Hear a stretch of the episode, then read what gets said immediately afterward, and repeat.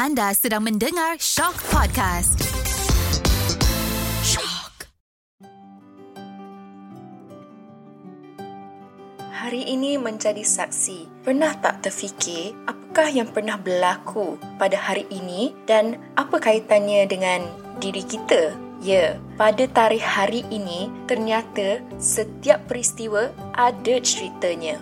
Dan kami akan rungkaikan segalanya di podcast Mesin Masa hari ini menjadi saksi. Hello, hello, hello guys. Selamat kembali dalam Mesin Masa hari ini menjadi saksi. Baiklah, hari ini kita nak meneroka apa pula peristiwa yang pernah berlaku pada suatu ketika dahulu. So, let's go. Baiklah, hari ini kita nak mencungkil satu sahaja peristiwa pada tahun 1587. Tapi kenapa pada 1587? Baiklah, pada 8 Februari 1587 merupakan tarikh bersejarah bagi rakyat United Kingdom kerana ini merupakan hari Mary Queen of Scots menghadapi hukuman mati yang mengerikan. Selepas 19 tahun dipenjarakan, Mary Queen of Scots dipenggal di Istana Fotheringhay di England kerana terlibat dalam komplot untuk membunuh Queen Elizabeth I. Baiklah, kita masuk kelas sejarah lah hari ini ya. Okey, pada tahun 1542, ketika berusia enam hari, Mary telah menaiki takhta Scotland selepas kematian bapanya King James V.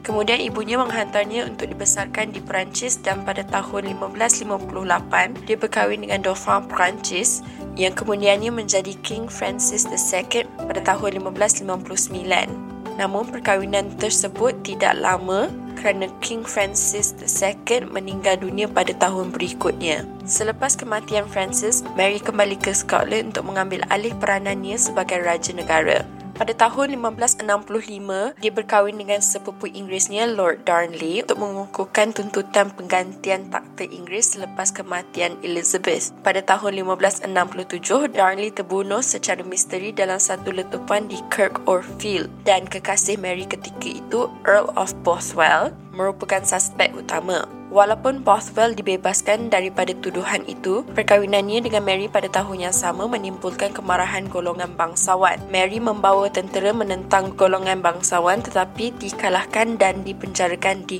Loch Leven. Mary membawa tentera menentang golongan bangsawan tetapi dikalahkan dan dipenjarakan di Loch Leven, Scotland dan dipaksa turun takhta dan menyerahkan kuasa kepada anaknya James Darnley. Pada tahun 1568, Mary bebaskan dirinya dari tahanan dan mengumpulkan tentera yang besar tetapi dikalahkan dan kemudian melarikan diri ke England. Queen Elizabeth pada mulanya mengalu-alukan kedatangan Mary tetapi tidak lama kemudian terpaksa meletakkan Mary di bawah tahanan selepas Mary menjadi tumpuan pelbagai komplot Inggeris Katolik dan Spanyol untuk menjatuhkan Elizabeth. 19 tahun kemudian, pada tahun 1586, komplot besar untuk membunuh Elizabeth telah dilaporkan dan Mary dibawa ke perbicaraan. Dia disabitkan bersubahat dan dijatuhkan hukuman mati. Pada 8 Februari 1587, Mary Queen of Scots telah dipenggal kerana pengkhianatan anak lelakinya King James VI dari Scotland dengan tenang menerima hukuman mati ibunya dan selepas kematian Queen Elizabeth pada tahun 1603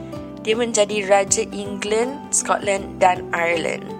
Baiklah itu saja untuk misi masa kali ini. Kalau korang ada apa-apa info menarik yang korang nak share, you guys boleh share dekat kita punya Instagram Shock Podcast. Baiklah terima kasih kerana menemani saya dalam misi masa hari ini menjadi saksi. Semoga kita jumpa lagi dalam misi masa ini sama-sama kita ke kisah-kisah realiti yang pernah berlaku pada suatu ketika dahulu. Bye.